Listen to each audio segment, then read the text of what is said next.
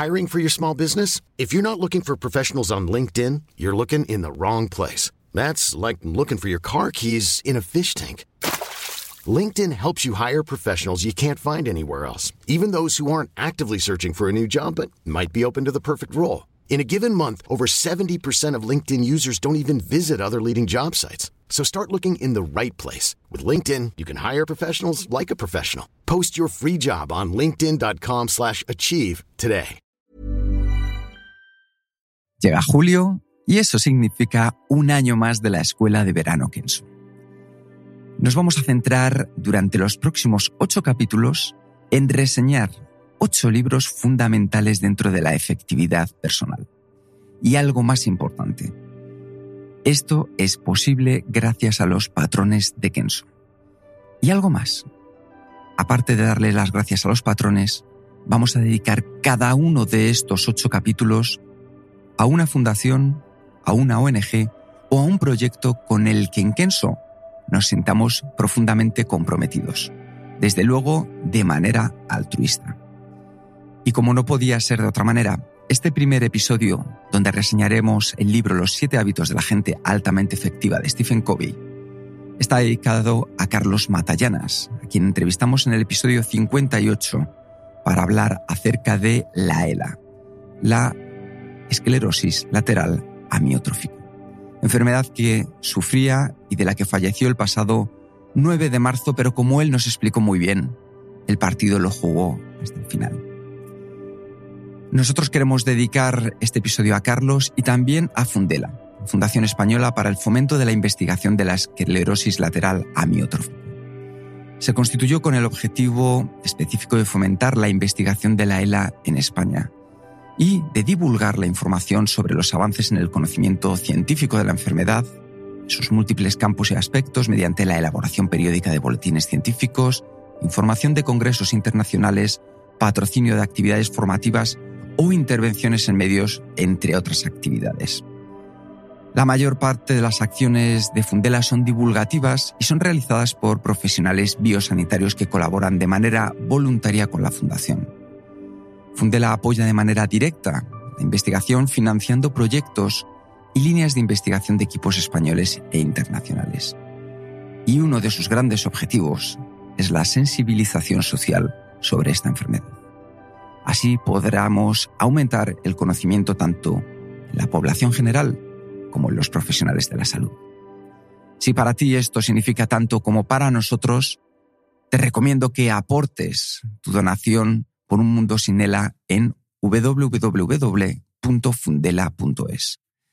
Verás que hay diferentes opciones y proyectos en los que puedes aportar. Nosotros lo hemos hecho en el proyecto de los 40 de Mata.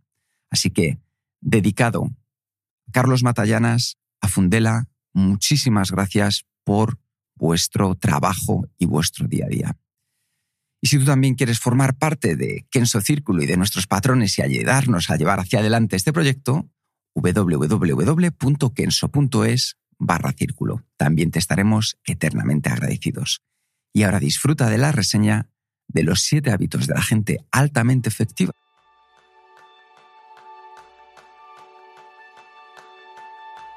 ¿Te gustaría conocer cuáles son los hábitos de la gente altamente efectiva? Ese es el tema principal del programa de esta semana, donde hablaremos sobre la revolución ética en la vida cotidiana y en la empresa de la mano del famoso libro de Stephen Covey, Los siete hábitos de la gente altamente efectiva.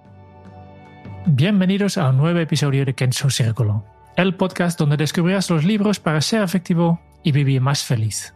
Yo soy Río Sangers, maestro en pensar ganar, ganar y yo, Kiko Gonzalo, maestro en tener un para qué en todo lo que hago. Lo primero, os queremos dar la bienvenida y las gracias por estar aquí en esta nueva iniciativa de Kenso, Kenso Círculo, donde cada mes vamos a tratar en profundidad un libro que os pueda ayudar, que te pueda ayudar a dar esos pasos para ser más efectivo y feliz en tu día a día.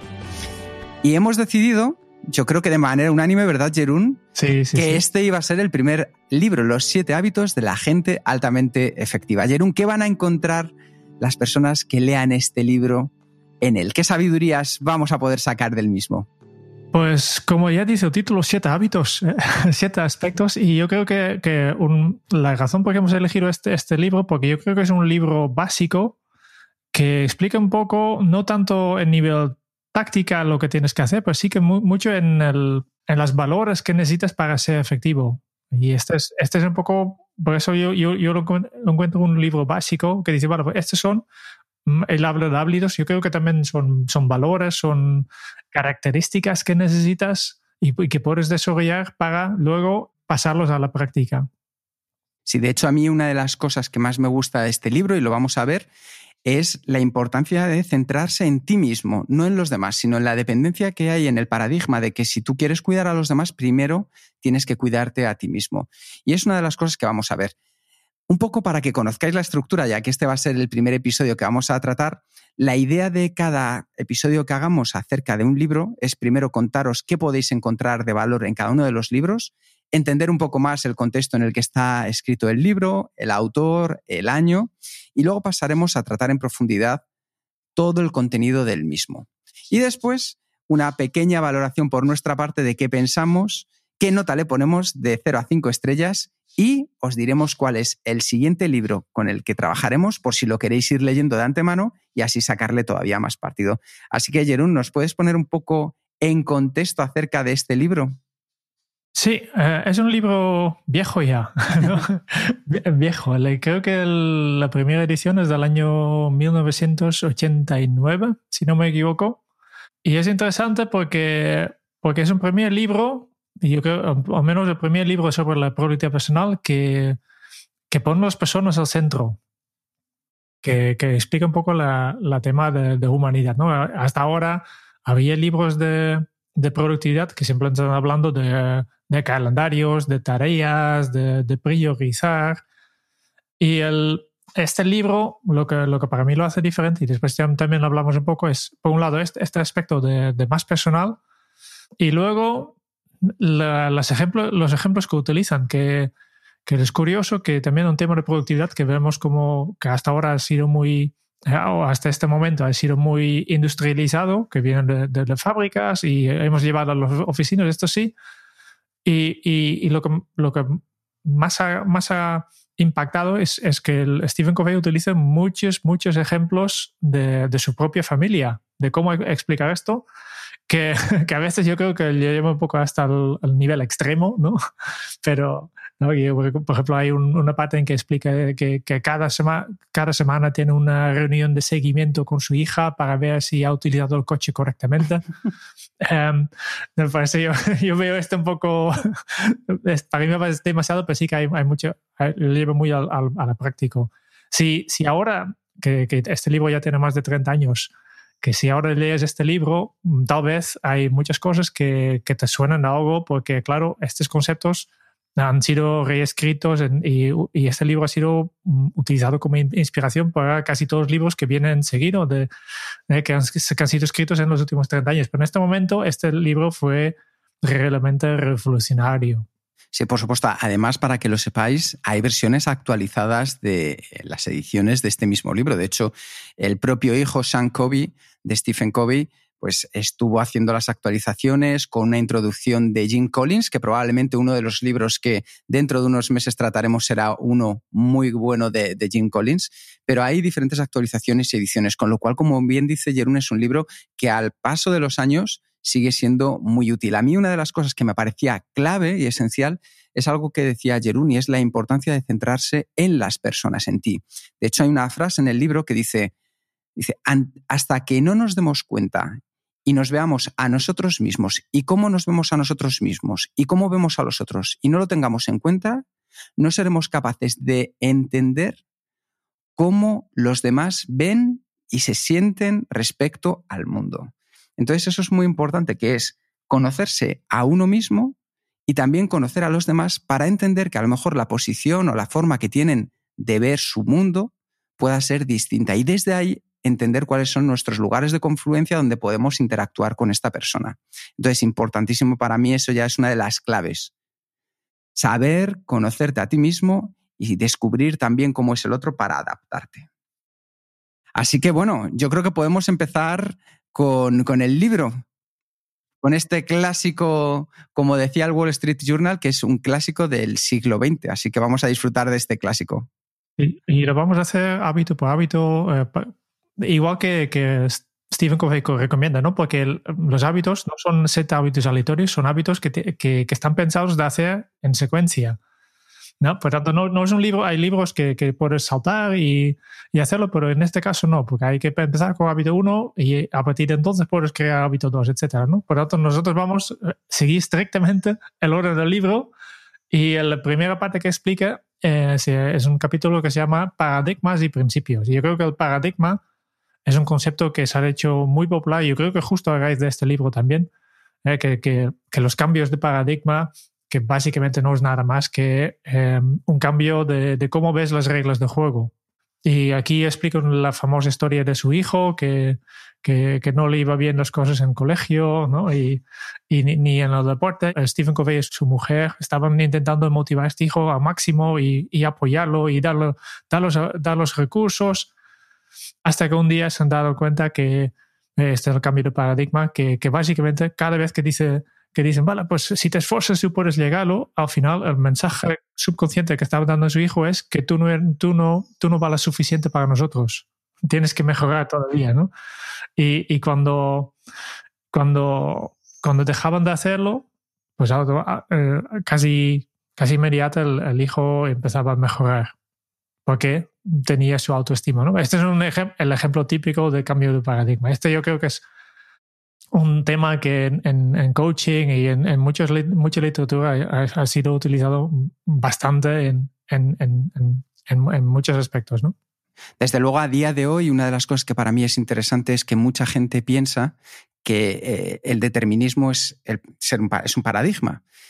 ¿Qué es el determinismo al final? Pues pensar que cómo vienes determinado de manera genética va a terminar determinando, nunca mejor dicho, cómo vas a responder o cómo vas a actuar, o que muchas veces lo que nos han educado nuestros padres, pues al final, claro, es que mucha responsabilidad está en ellos. Desde luego que sí, pero el cambio está en darle la vuelta.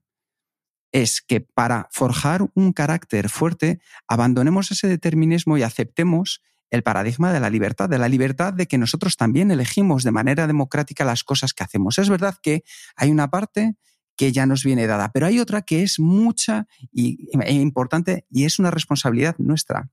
Este nuevo paradigma de la libertad nos permite que veamos las cosas de una manera distinta, que podamos cambiar, que tengamos la oportunidad de cambiar.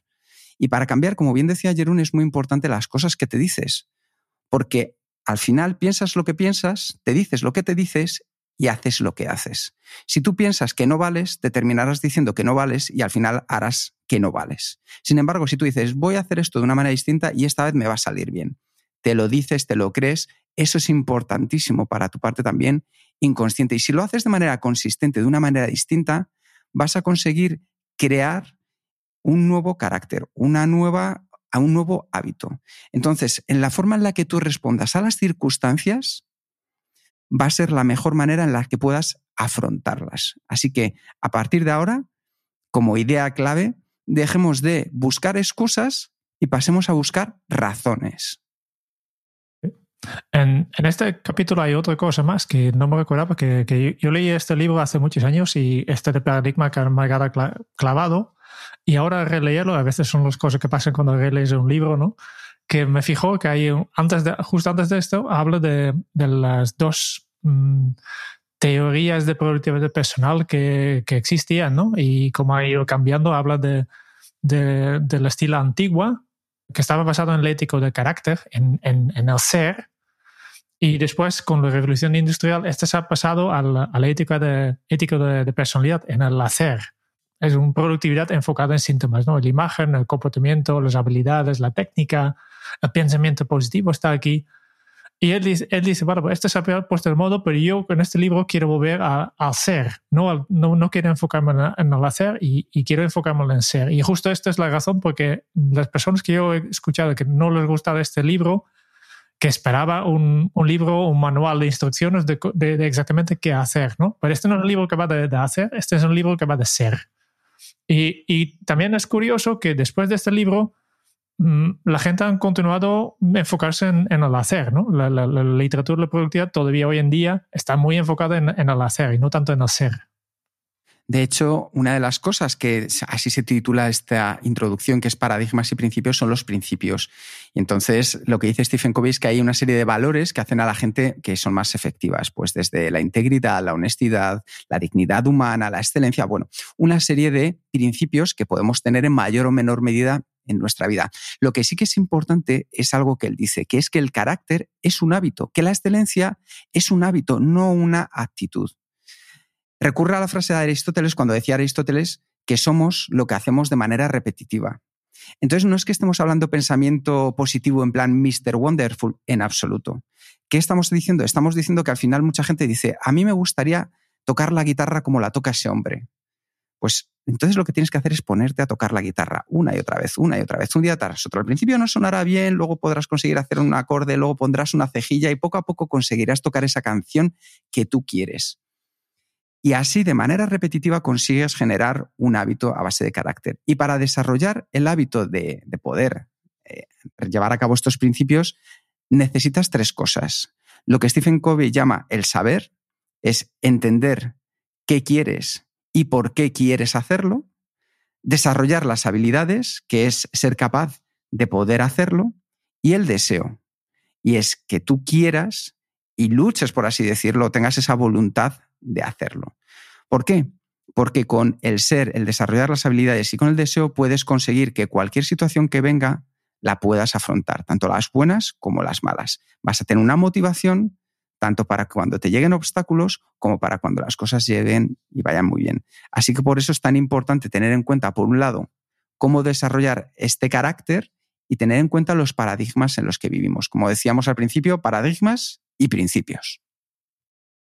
Y la última cosa que destacar aquí es la famosa fórmula de, efectividad que, presenta el P dividido por CP, que quiere decir el P es la producción y la CP es la capacidad de producción. Eh, si divido P por CP tengo mi efectividad. Y la manera de explicarlo es el, famoso cuento del ganso con los huevos dorados, ¿no?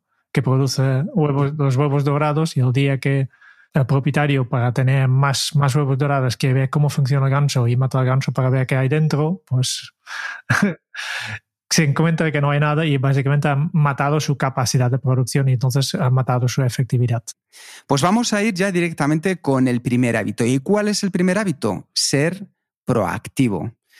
Y algo que tenéis que tener en cuenta desde ya antes de comenzar con ello es, y es que eres libre porque puedes determinar cómo respondes ante las circunstancias.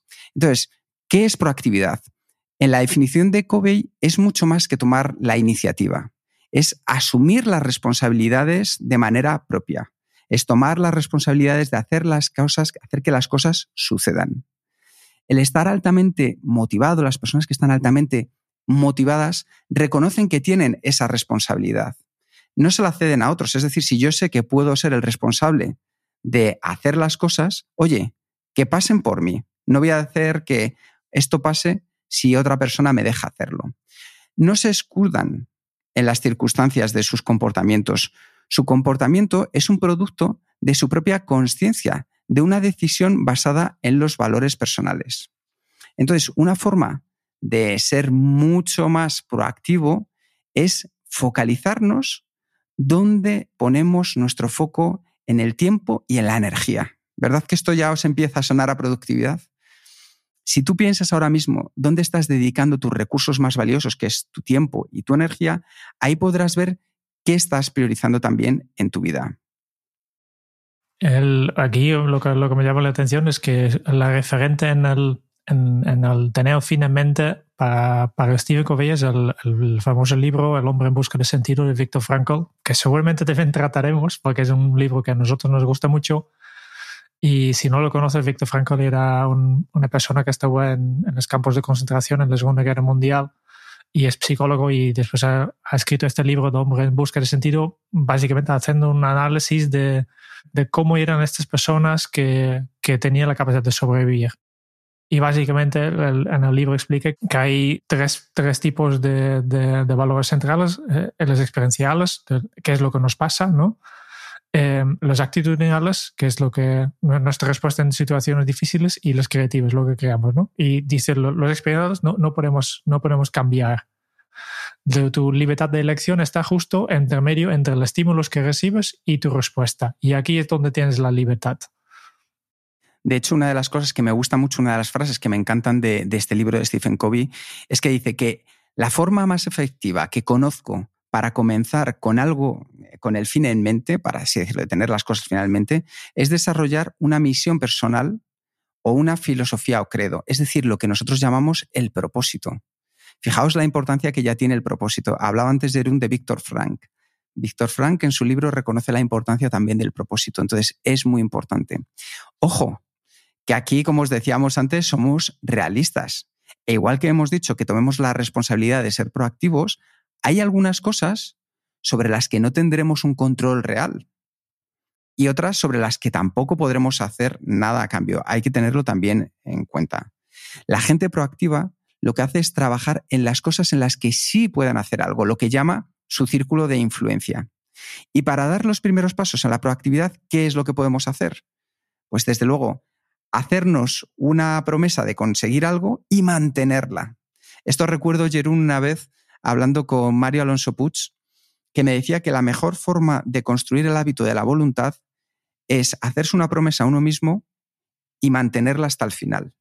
Dice, porque así ganas autocontrol, ganas confianza, ganas saber que lo que tú mismo te has propuesto lo consigues.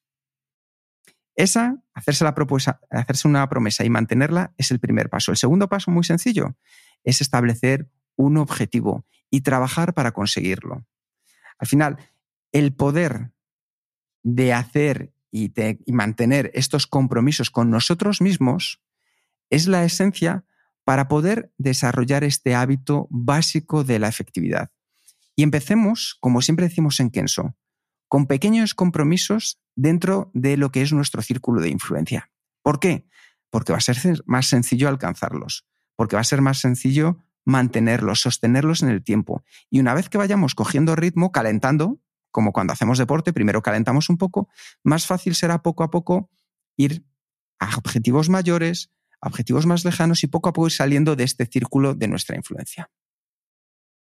Hay una cosa en este libro que, a mí siempre me sorprende. Cuando lees un poco los, títulos de los hábitos, al menos lo que pasa, este es lo que pasa conmigo, ¿no? Le veo ser productivo, vale, ya sé que va. Pero después lees el capítulo y, te lleva a, reflexiones que, no te habías imaginado simplemente por leer el, título del hábito, ¿no? Y esto es lo que pasa aquí con, con estos retos y con, eh, con estas cosas. Has hablado ya de, los objetivos y este yo creo que ya nos lleva al, segundo hábito, ¿eh? que se llama con fin en mente. Y aquí empieza con un ejercicio que personalmente no, no me gusta mucho, pero yo creo que hay, hay bastantes personas que lo han hecho y que lo han gustado. Simplemente imagínate que, te gustaría que explicaran sobre ti en tu funeral, ¿no?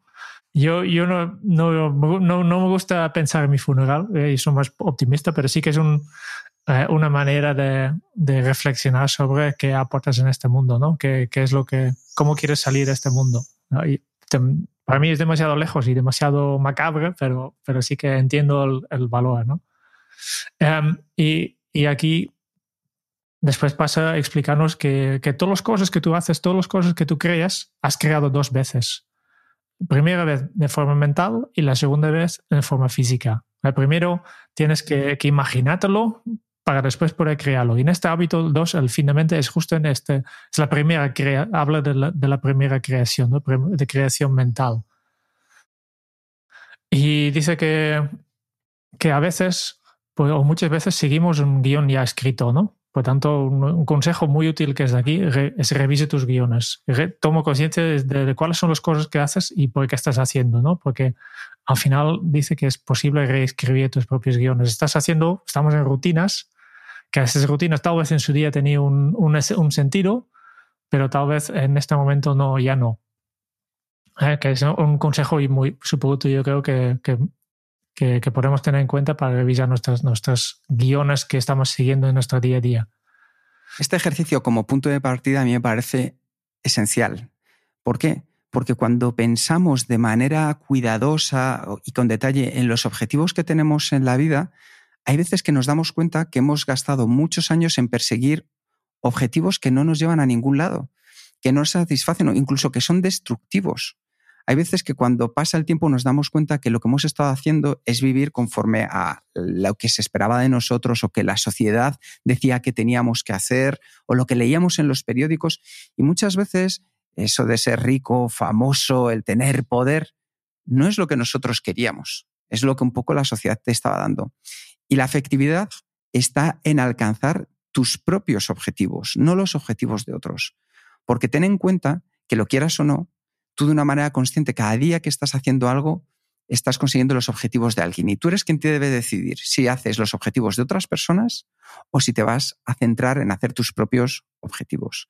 Por eso es tan importante lo que decía Stephen Covey, una de las cosas que podemos hacer es comenzar, por ejemplo, coleccionando, yo lo hago con la, con la aplicación de notas del teléfono, y es todas aquellas ideas, todas aquellas frases que te impacten, que resuenen en ti, que tú pienses, esto encaja conmigo. Ve guardándolas todas juntas. Tenlas en un lugar donde poco a poco puedas tener ese material que junto, una vez lo leas del tirón, puedas empezar a crear tu propósito, que es algo de lo que hablaremos de manera posterior.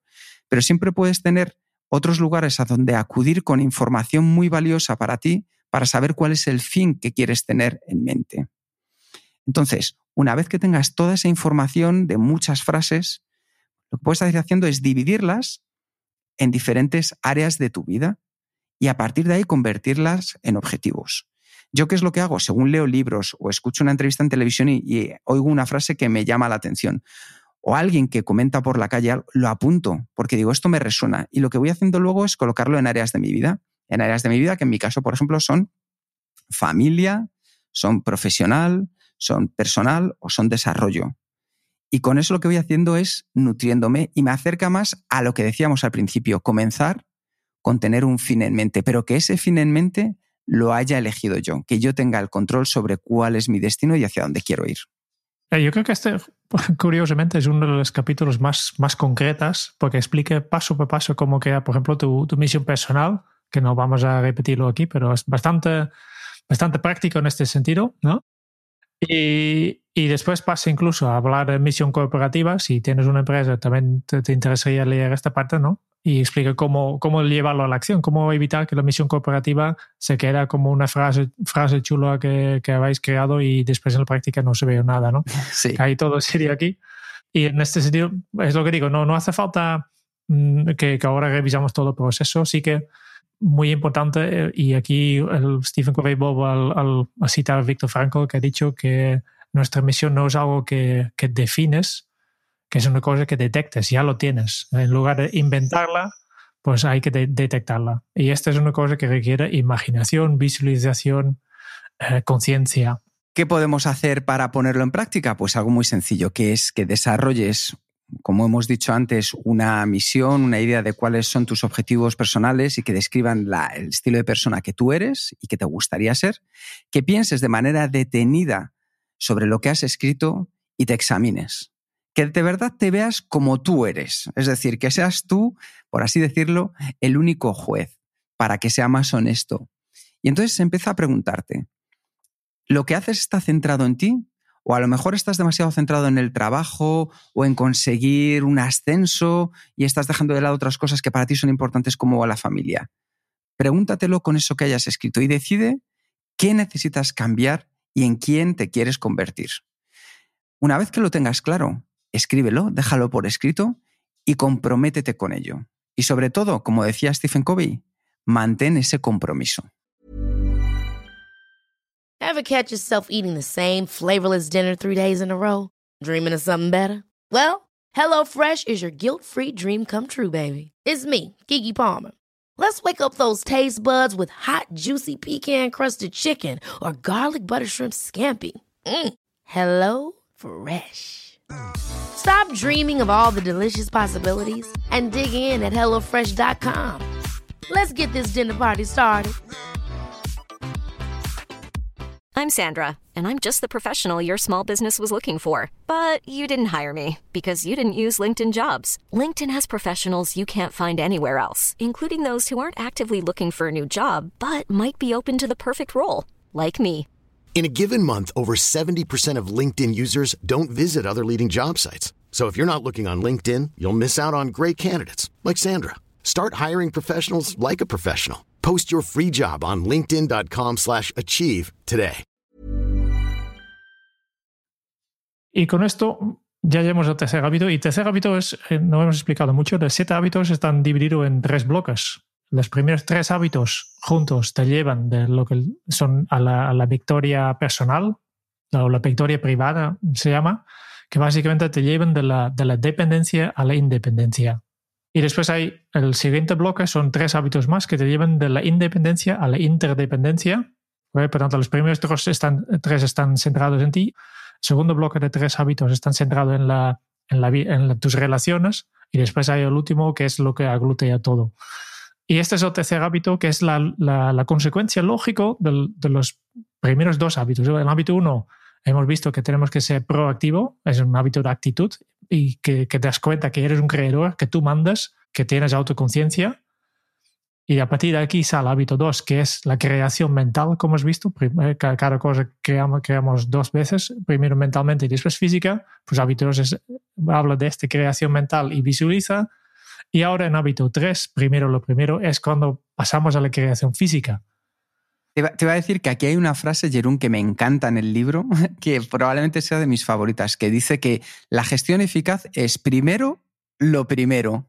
Más claro no se puede ser, ¿verdad? Sí, sí, sí, sí.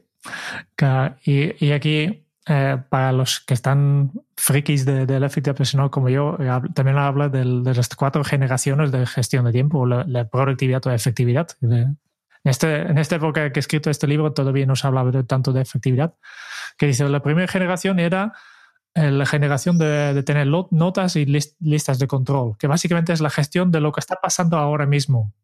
Y cuando la vida se ha ido complicando, pasamos, hemos pasado a, la segunda generación, que es la generación de calendarios y li libros de citas, que estaba más enfocado en el futuro. Y luego venía la, tercera, que es cuando, cuando se acumula todavía más el trabajo, que es la, la tercera generación, donde todavía yo creo que muchísima gente está aquí, que es todavía el paradigma actual de, la efectividad personal, de, de, productividad, donde la clave está en, saber priorizar, en clarificar tus valores, en, en marcar objetivos, en tener un plan diario.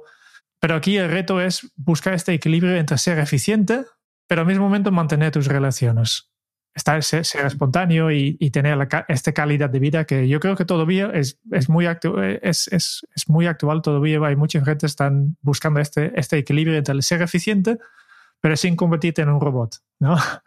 y que también quiere ser. Y por eso él presenta en este libro el, la cuarta, que es la, la, la, cuarta generación de gestión tiempo que está centrado en la autogestión, en la satisfacción en función de tus expectativas y tu realización, y está enfocado más en relaciones y en los resultados, en lugar en cosas y tiempo. Y esto me parece súper interesante y, yo creo que todavía hoy en día demasiadas técnicas de, de efectividad personal están enfocado en cosas y tiempo y no tanto en relaciones y resultados, porque al final, ya, ya hablamos más tarde, pero la productividad no es personal, Sí, a mí una de las cosas que me gusta mucho de este capítulo, Jerón, no sé si estarás de acuerdo, es cómo con este libro, en cierto modo, Stephen Covey vuelve a darnos al lector, a las personas, la responsabilidad sobre cómo nos gestionamos. No es una metodología, las metodologías pueden ser herramientas que nos ayuden. Lo importante es que tú tienes el poder de cambiar quién eres. Pero eso significa que para cambiar quién eres también tienes que cambiar tu forma de actuar. Entonces tenemos que conseguir que nuestras prioridades sean más importantes, que nuestras prioridades más importantes sean víctimas de las menos importantes. Muchas personas pasamos mucho tiempo reaccionando a circunstancias urgentes y a emergencias. Y sin embargo, no invertimos el esfuerzo necesario en desarrollar la capacidad de prevenirlas. Porque si las previniéramos, ejerceríamos una gestión personal mucho más potente y confundimos lo importante con lo urgente. Porque lo urgente es muy fácil de ver, mientras que lo importante es más difícil de discernir. Entonces, como dice en el título de este tercer hábito, poner primero lo primero es gestión efectiva. Porque muchas tareas y actividades en nuestras vidas pueden ser urgentes. Muchas también pueden ser importantes, pero desde luego no todas. Urgente significa que requiere atención inmediata. Y cada uno podemos evaluar, por así decirlo, urgencia en diferentes niveles. A lo mejor algo que para mí es muy urgente, para Jerún no lo es. Eso tenemos que saber lo que es algo que ha, cambiado. La importancia, por otro lado, en contraposición con la urgencia, tiene que ver con los resultados. Si algo es importante, contribuye a nuestra misión, a nuestro propósito, a nuestros valores, a nuestros objetivos. La gestión eficaz se ocupa de cosas que no son urgentes, pero que son importantes. Y Kobe establece cuatro aspectos clave de lo que es una gestión eficaz. Uno, que esté centrada en los principios. Dos, que esté dirigida por la conciencia, es decir, que seamos nosotros los que de manera consciente decidamos hacerlo. Tres, que defina nuestra misión, nuestro propósito, que incluye nuestros valores y objetivos a largo plazo. Y cuatro, que ayuda a equilibrar nuestra vida identificando los roles que tenemos y estableciendo metas. Por lo tanto, el punto de partida es un compromiso para comenzar a organizarse, a cumplir con las cuatro facetas anteriores y crear la quinta faceta, que ya la hemos repetido varias veces, que es un compromiso para hacerlo de manera regular. Regular me refiero, Jerún, a hacerlo de manera sostenida, no de hacerlo ahí de manera mediocre, que a lo mejor eso es, eso es, eso es. No, no. Em, aquí simplemente creo que es muy importante. Por esta parte del libro es muy famoso por, por la matriz que, que, ha dibujado, ¿no? De urgente y importante que, que acabas de explicar. Y muchas personas no han entendido bien esta matriz. No es una matriz para organizar tus tareas. No la, idea, la idea no es que tú etiquetas tus tareas con importancia y urgencia para luego poder elegirlas según unos criterios. No, esta matriz ha sido presentado como una manera de, una herramienta de reflexión para, para analizar el, trabajo que estás haciendo tu día, para pensar en, qué, en qué cuadrante estás pasando mucho tiempo y luego buscar maneras de, dedicar más tiempo al, al, cuadrante de las tareas que son, no son urgentes, eh, pero sí que son importantes de, los cuatro cuadrantes, este es lo, más importante, ¿no? ¿Y de dónde sacas este, este, este, este eh, tiempo para dedicar más tiempo aquí? No del, del, primer cuadrante que es lo urgente e importante, sino de las cosas que no son importantes, ¿no? Eh, hay dos cuadrantes más, lo urgente y no importante y no urgente no importante. De aquí tienes que eliminar tareas de diferentes maneras y esto implica que tenemos que decir que, que aprender a decir que no y tenemos que aprender a, aprender a delegar. Eso es porque la clave está en primero lo primero. Y para centrarnos en primero lo primero, uno de los hábitos básicos es asegurarnos que podemos pasar el tiempo necesario en las cosas que has decidido que para ti son importantes. ¿Qué tenemos que hacer para ello? Pues intentar reducir al máximo las cosas a las que eh, nos centramos en el día a día. Si queremos hacer multitarea y acaparar muchas cosas, al final lo que haremos será no centrarnos en las cosas importantes porque nos habremos mareado, habremos ido a otros lugares, habremos estado pasando de un lado a otro y cuando termine el día aquello que de verdad era importante no le habremos dedicado el tiempo justo. Así que en tu calendario intenta quitar todas aquellas reuniones que no aporten. Como decía muy bien Jerún, delega todo aquello que puedas delegar y ten en cuenta que hay un tiempo precioso y preciso que es el que tienes que dedicar cada día a avanzar en las cosas importantes. Y otro punto, Jerún, que me gustaría también que tratáramos brevemente, que tiene que ver con este tercer hábito, es balancear la atención que le damos a nuestros diferentes roles en la vida porque al final en nuestro día a día tenemos diferentes, por así decirlo, eh, personajes que jugamos. Podemos ser el hermano, el hijo, la pareja, el amigo, el compañero de trabajo. Y es muy importante que nosotros de manera consciente a cada uno de esos roles le demos la asignación de tiempo y energía adecuadas dentro de su horario establecido. Es decir, no para satisfacer mi parte profesional voy a terminar robándosela a mi parte personal si lo que yo he visto como propósito y que tengo como fin en mente es tener una familia y que mi familia esté feliz, porque entonces no, no estoy actuando de manera consecuente. Eso es un poco lo que, lo que dice, ¿no? Que, para ser, para tener primero, lo primero lo que tendrás que hacer son cuatro pasos. Primero, identificar los roles que son importantes para ti, para este. Él, habla de, de, planificar en semanas, que, que, es una indicación, no es una ley, ¿no? Simplemente identificar los roles que son importantes para ti para esta semana, que tal vez hay roles que no son tan importantes, ¿no?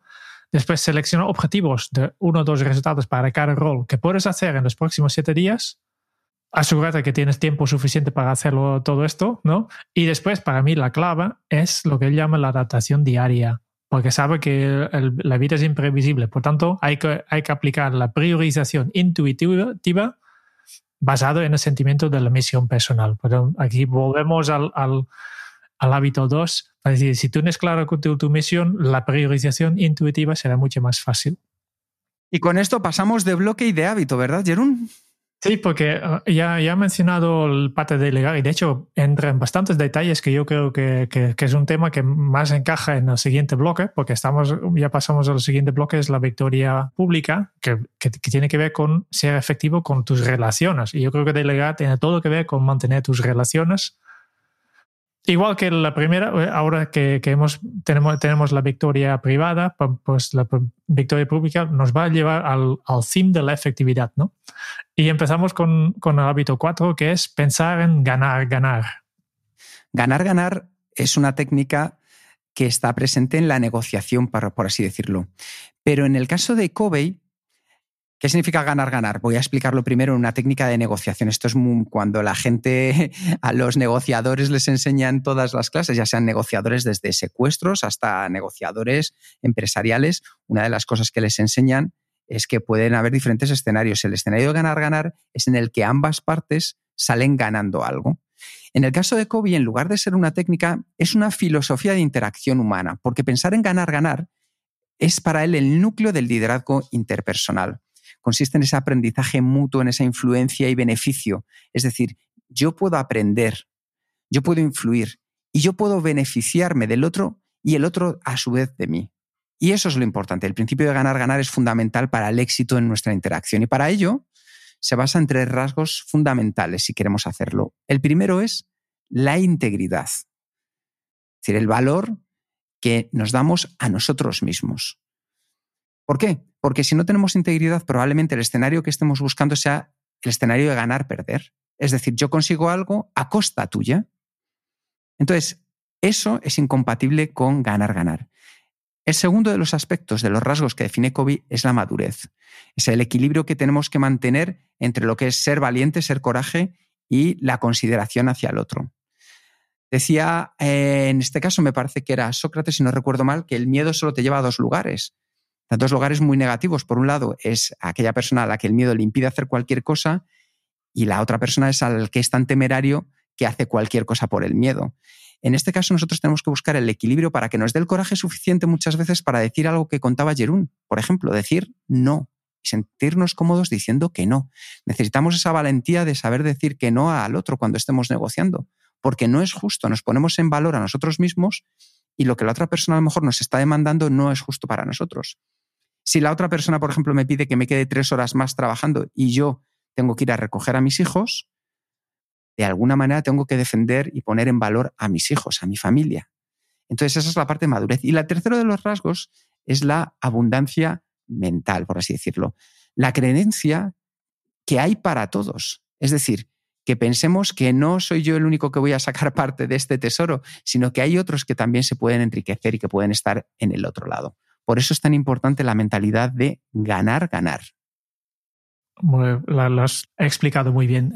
lo, que me ha gustado, ejemplo, es eh, un ejemplo que, ponía el Steven en el libro, que, hablaba de una empresa que buscaba maximizar sus beneficios y por tanto estaba entrando en relación de ganar-perder con sus clientes. Pues la empresa gana, los clientes pierden, ¿no? Porque la idea era extraer lo máximo del dinero. Y el Stephen Covey estuvo hablando con esta empresa y explicándoles que mejor ganar, ganar, pero no ellos no veían el valor. Y entonces el Stephen cambió la relación y, y, con tus proveedores que acepta, aceptas una relación perder-ganar. Tú, tú, te gustaría estar en, en, en esta situación de clientes y no, no. Eh, eh. y es en este momento que, que para esta empresa salía el clic y dice, así ah, es verdad. Tengo que mantener, ¿no? yo, yo también soy cliente y, a mí me gustaría tener una relación ganar-ganar con, con, mis proveedores, pero, y por tanto yo también tengo que hacerlo con esto con, con mis clientes.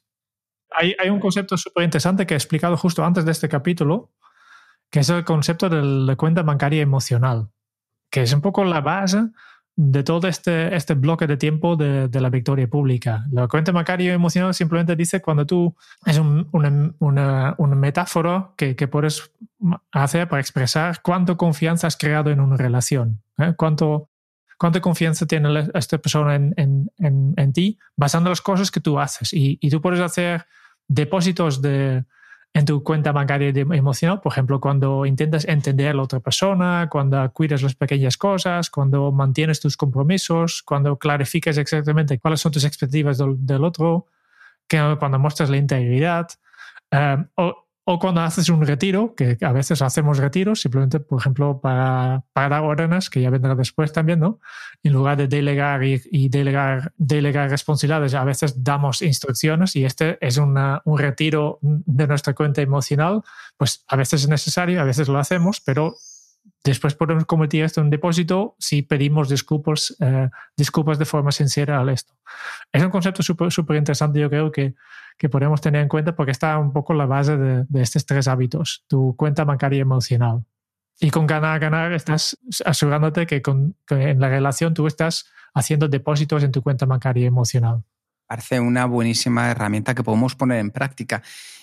Y antes de pasar al siguiente hábito, al quinto hábito, ¿qué próximos pasos también podemos dar para multiplicar a nuestros aliados? Pues lo primero que podemos hacer es identificar, por ejemplo, una relación en la que nos gustaría desarrollar este concepto, este acuerdo de ganar-ganar. Para ello lo que necesitamos es ponernos en el lugar de la otra persona, generar esa empatía y escribir cómo creemos que esa persona ve la solución. Una vez que lo hayas hecho, Después enumera desde tu propia perspectiva qué resultados constituirían una victoria para ambos. Y pregúntate, ¿encaja? Después acércate a la otra persona y pregúntale qué piensa. Y mira a ver si ya eso es suficiente como para tener un compromiso inicial. Es decir, si desarrollas la empatía de entender qué es lo que está buscando la otra persona y también tienes en cuenta lo que estás buscando tú, es mucho más fácil que encuentres un punto donde confluyan los intereses y pueda haber un compromiso inicial. Porque desde ese compromiso inicial, no deja de ser el germen, la base, podrás seguir construyendo hacia otros lugares con esa persona. y para acabar, acabar este, este, capítulo, hablo de cinco dimensiones, cinco cosas que tú necesitas para, para pensar en ganar. Primero es el, el tu carácter. Y aquí, eh, ya, has explicado, integridad, madurez y mentalidad de abundancia. Después tienes tus relaciones y luego tus, tus acuerdos. Y estos tres están apoyados sobre sistemas de apoyo y este proceso que, acabas de describir para realmente eh, llegar a un ganar-ganar. Pero primero necesitas tu carácter, tus relaciones, acuerdos con esta persona y, sistemas de apoyo. Pasamos al quinto hábito, buscar, entender y después ser entendido. Y aquí hay dos listas de, de, niveles que, que, me han gustado. Primero, las, las, cuatro niveles de escucha, o en realidad son cinco. Explicaba un poco de, cómo podemos escuchar en, en, una conversación, en una relación, ¿no? El, nivel, el primer nivel o el nivel cero, como a mí me gustaría llamar, es no escuchar, ¿no? ignorar a la persona, que quede claro. Después subimos un poco y podemos estar fingiendo escuchar que, que, este pasa mucho en, en. De, eh, yo he visto, es una imagen bastante típico hoy en día que estás en, en, una cena y ves la gente con un móvil, ¿no? Que sí, tal vez están un poco escuchando, están entre fingir escuchar, porque de vez, de vez en cuando se levantan la cabeza, pero obviamente no están escuchando, o tal vez ya están en nivel 2, que es la escucha selectiva, escucho las, algunas partes y con el resto ya, ya no me interesa, ¿no? Luego vamos al, al, al, nivel de escucha ya, ya, es habitual, el nivel 3, que es la escucha atenta, que, que en este, este nivel estás enfocado en, en, las palabras. Y finalmente el último nivel, el nivel que el mayor nivel, es la escucha empática, que realmente no solo nos enfocamos en, en las palabras, pero realmente estamos intentando de entender qué es lo que, lo que la otra persona quiere, quiere, quiere comunicarnos. Y, y, después, cómo hacerlo también eh, aquí para, para, este escucha empático, hay otra lista cuatro, cuatro, de cuatro pasos que, o cuatro niveles de cómo podemos llegar aquí. El primero es imitar el contenido, simplemente repitiendo palabras. que este es lo menos efectivo. ¿eh? Tú puedes, por ejemplo, es una herramienta que muchas personas utilizan cuando todavía estás pensando en, eh, en, una respuesta, por ejemplo, lo que puedes hacer es simplemente repetir la, la, pregunta. Y este no solo te da tiempo para pensar la respuesta, pero también genera un poco de, conexión, ¿no? Un poco más, nivel 2, es reformular el contenido. Por tanto, ya en lugar de repetir literalmente las palabras, utilizas tus propias palabras y aquí apliques la lógica. Este te puede ayudar un poco para, confirmar que realmente has entendido lo que, están, eh, lo que te están explicando. Nivel 3 ya, en lugar de, enfocarnos en, el contenido, reformular el contenido, reflejamos el sentimiento, nos, basamos más en, en, las emociones detrás de las palabras, ¿no? enfocamos en la mente comunicación. Y finalmente el último nivel, que es lo mejor, es básicamente la combinación de la fase 2 y 3. Y para último, aquí el Stephen Covey comenta, de, esta es la, parte de entender, el, hábito se, se, llama busca entender y después ser entendido. Y simplemente dice, vale, pues para ser entendido tienes que aplicar el proceso al revés, ¿no? Presenta tu punto de vista de manera que la otra persona puede revisarlo dentro de su propio contexto y situación. Aquí es muy importante algo que es esencial y es que todo esto lo está diciendo Stephen para poder conseguir el punto anterior, que es el de ganar, ganar si queremos conseguir una situación de ganar, ganar y desarrollar esas relaciones, necesitamos averiguar de manera genuina qué es lo que busca la otra parte, qué quiere, qué significa ganar para ellos y no asumir, ir quitándonos las creencias. ¿Por qué? Porque muchas veces nosotros vamos ya con nuestras propias ideas en mente de lo que busca el otro y nos está nublando la situación para entender qué es lo que nos está diciendo. Cuando conseguimos llegar a este nivel de escucha empática genuino, somos capaces de entender la perspectiva de la otra persona. Y una vez que conseguimos entenderla de manera genuina, es el momento de que nos entiendan. Y para ser entendido es, como decía Jerón, simplemente hacer lo contrario. Al final, colocar nuestro punto de vista de manera que la otra parte pueda revisarlo dentro de su contexto y de su situación. De esa manera, ¿qué es lo que conseguimos? Comunicación y confianza, generar comunicación y confianza en un canal de doble sentido. Es decir, que esa persona pueda sentir confianza por nosotros, sino que nosotros podamos sentir confianza por esa persona. Que esa persona sienta que se comunica bien con nosotros y que nosotros sentimos que nos podemos comunicar. Así que, como veis, va todo íntimamente ligado con los hábitos. Por eso, por eso el orden del que hablaba Jerún. Y con esto pasamos al sexto de los hábitos. Creas energías. El último, el theme de la efectividad. Aquí ya llevamos al. No es el último hábito, pero sí que es el punto más alto, ¿no? Según esta teoría de Stephen Covey, la, efectividad está aquí, en sinergias. ¿no? La efectividad no es personal, la efectividad es, eh, un, está en las personas, en, las, tus relaciones. Porque aquí la, lo que, el resumen de todo este, este hábito es el, el, todo es mayor que la suma de sus partes. Y por tanto, ¿qué hay que hacer aquí? Abre tu corazón y mente. Realiza también que las personas son diferentes. Las personas no, no vemos el mundo tal como es, sino vemos el mundo como somos. Y, y, por tanto las cosas no son blanco y negro. Eh, a mí tengo que admitir que, que me, ha costado un poco este, entender este, este hábito, este de, para llevarlo un poco, pues yo soy una persona un poco más lógico y aquí se... eh, hasta que, que, que, al final pensaba, me, me acordaba de otro libro, que es el, el de Fluir, el Flow, de Miali Csikszentmihalyi, que seguramente ya hablamos en un otro episodio alguna vez, que habla de este estado de flow en que, que tú estás trabajando y, y, parece que el tiempo desaparece y, y, todo va automático, ¿no? Al final, lo que me, mi resumen para este, este hábito es el crear sinergias es fluir para equipos, ¿eh? para en relaciones, que a veces pues hay un encaje tan tan fantástica que, que, puedes confiar plenamente en otra persona, que, que es lo, lo, que pasa en muchas relaciones de pareja, ¿no? Que, que, que tenéis la, em, la, misma idea al mismo momento, que, que solo con un, una mirada ya, ya, ya, sabes lo que, lo que quiere decir el otro, ¿no? Este es el nivel donde quieres llegar. Obviamente hay diferentes niveles, en, no es lo mismo en pareja que una, una relación comercial, pero no, o, o, o, laboral, ¿no? Pero sí que es este, la idea de, vale, pues esta manera de entenderos y, y aceptar las diferencias y, y aún más allá, utilizar estas diferencias como punto fuerte para crear un equipo que, que, que donde la sumo es mucho mayor que, que, las partes individuales. la maravilla que tiene para mí este hábito, y es un hábito que yo tengo que reconocer que de manera, por así decirlo, instintiva lo he practicado mucho. ¿Por qué? Porque toco en una banda de música, porque juego en eh, varios equipos de fútbol y para mí siempre ha sido muy importante. Más allá de generar sinergias, que es lo que decía Jerún, que el todo es mayor que la suma de sus partes, es incluso generar sinergias con aquellas personas donde tú crees que no hay ninguna sinergia. Y hay valores muy importantes allí. Cuando nos comunicamos de manera eh, utilizando la sinergia, estamos abriendo lo que es nuestra mente a nuevas posibilidades y también nuestras emociones a nuevas alternativas, a nuevas opciones. Por eso es tan emocionante la sinergia. Lo que pasa es que a veces nos puede rascar un poco. ¿Por qué? Porque hay con personas con las que nos puede o costar más o no estás tan seguro de lo que te puede sorprender.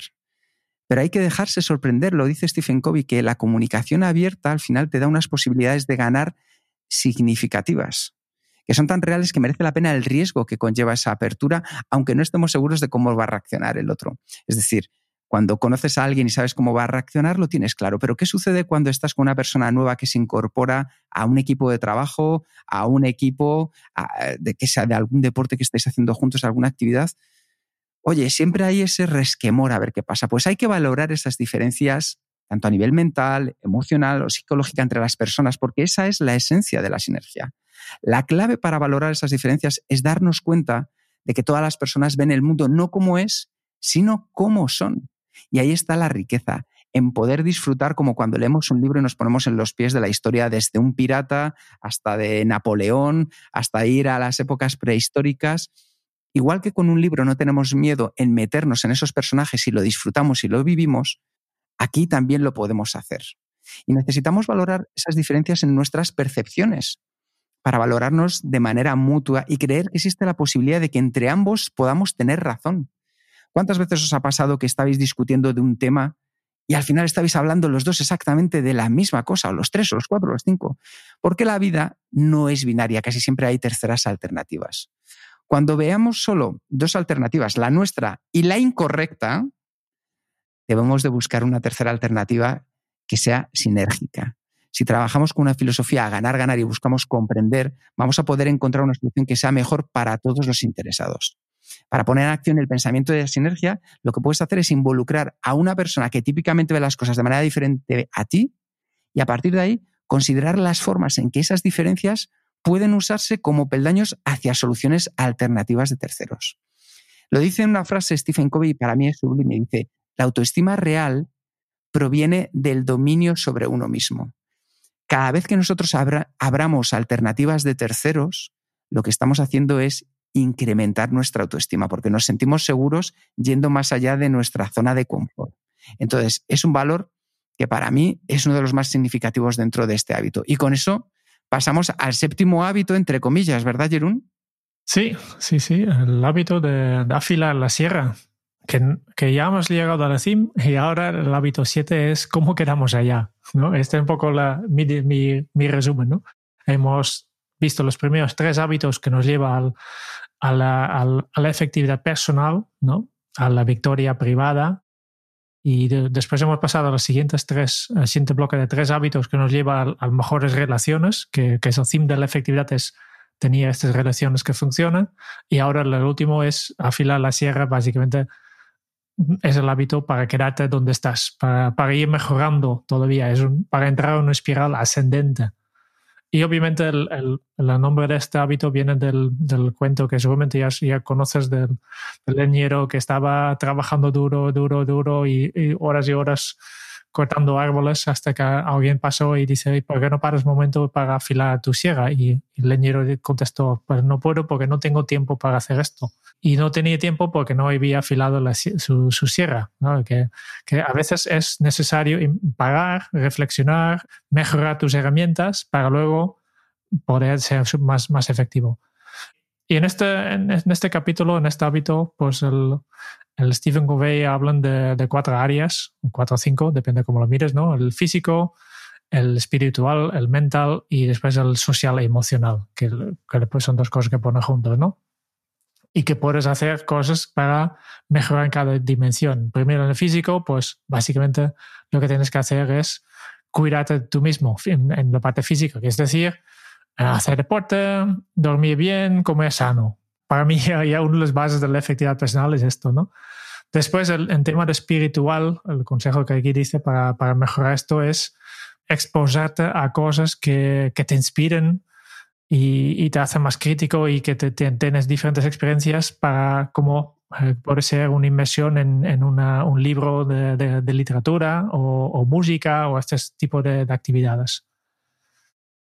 El mental va vinculado con esto, ¿no? Es básicamente continuando mm, formándote que, que, muchas, muchas personas ven la formación como una cosa que haces en, en, el colegio, instituto y universidad y después empiezas a trabajar y dejas de aprender.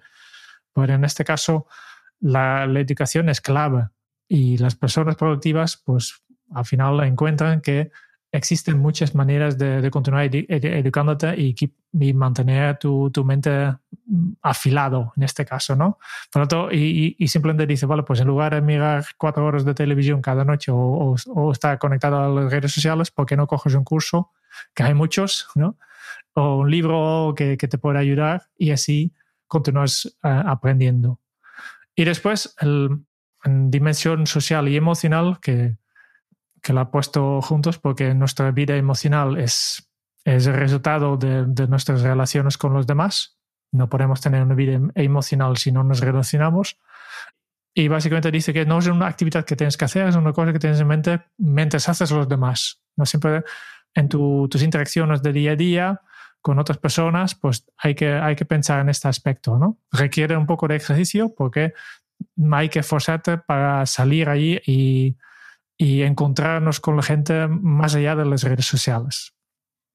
Pues yo creo, Jerún, que con esto llegamos al final con un mensaje claro, que es que tomemos el tiempo necesario para afilar nuestras herramientas, las herramientas más valiosas que podemos tener, que somos nosotros mismos. Y hablamos de nuestro cuerpo, nuestra alma, nuestra mente y nuestra nuestro corazón. Y llegamos al final donde, bueno, vamos a hacer ya una pequeña valoración del libro a nivel mucho más personal. Ya habéis visto seis hábitos y un séptimo proceso de renovación, también llamado hábito, que son la clave de Stephen Covey para ser altamente efectivos. Y desde luego funcionan. 40 millones de lectores, 40 millones de lectores, no sé si estarán o no equivocados, pero desde luego han pasado por, por este libro.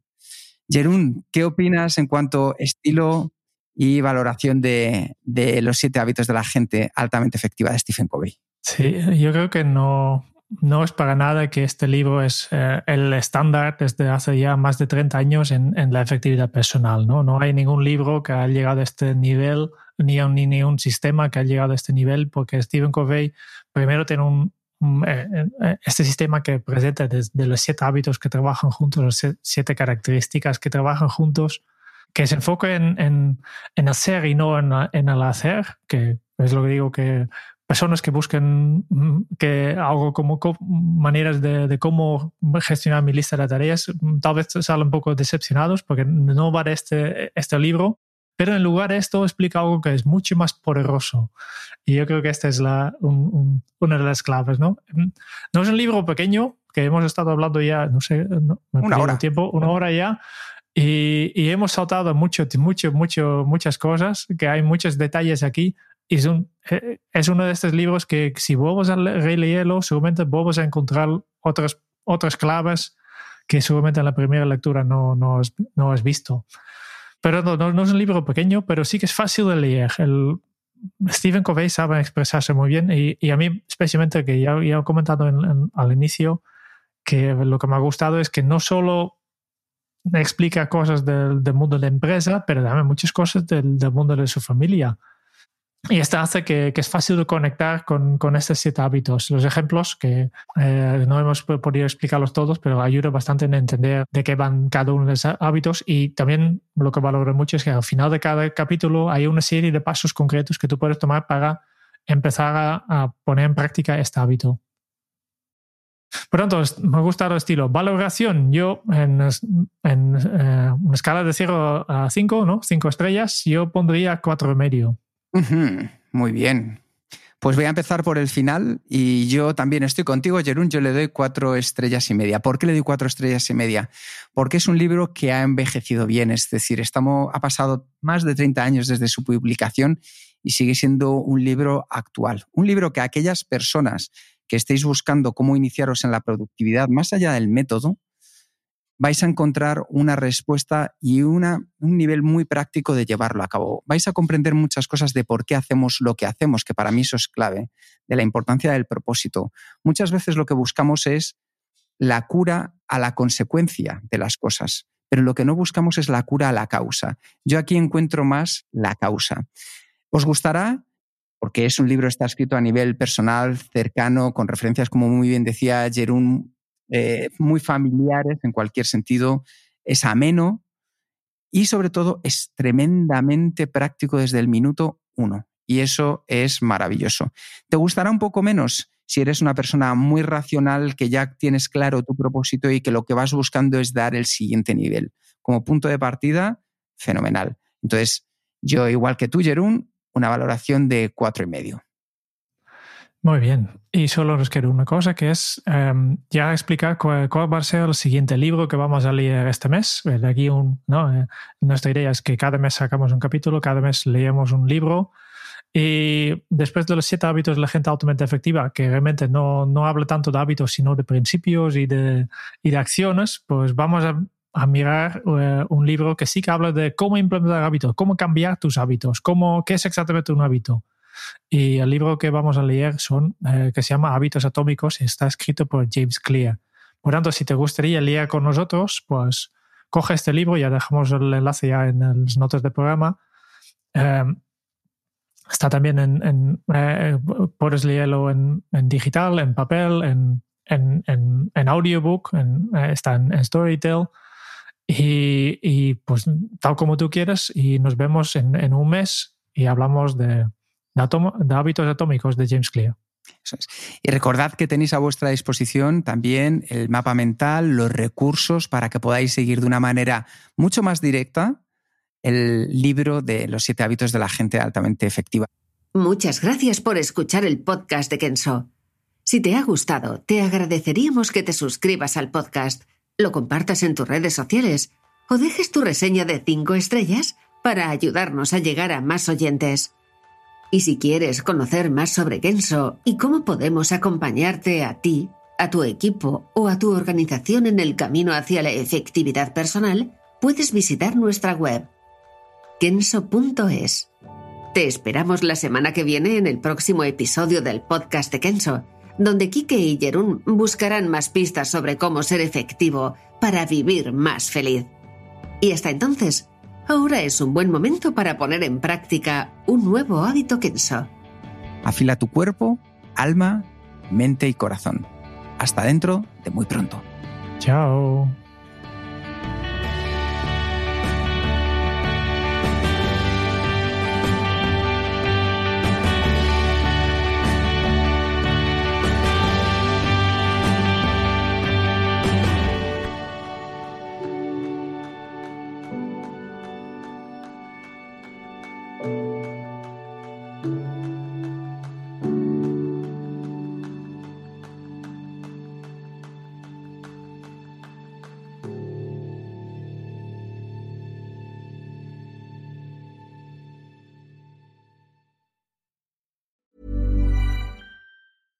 Ever catch yourself eating the same flavorless dinner three days in a row? Dreaming of something better? Well, HelloFresh is your guilt-free dream come true, baby. It's me, Kiki Palmer. Let's wake up those taste buds with hot, juicy pecan-crusted chicken or garlic butter shrimp scampi. Mm. Hello Fresh.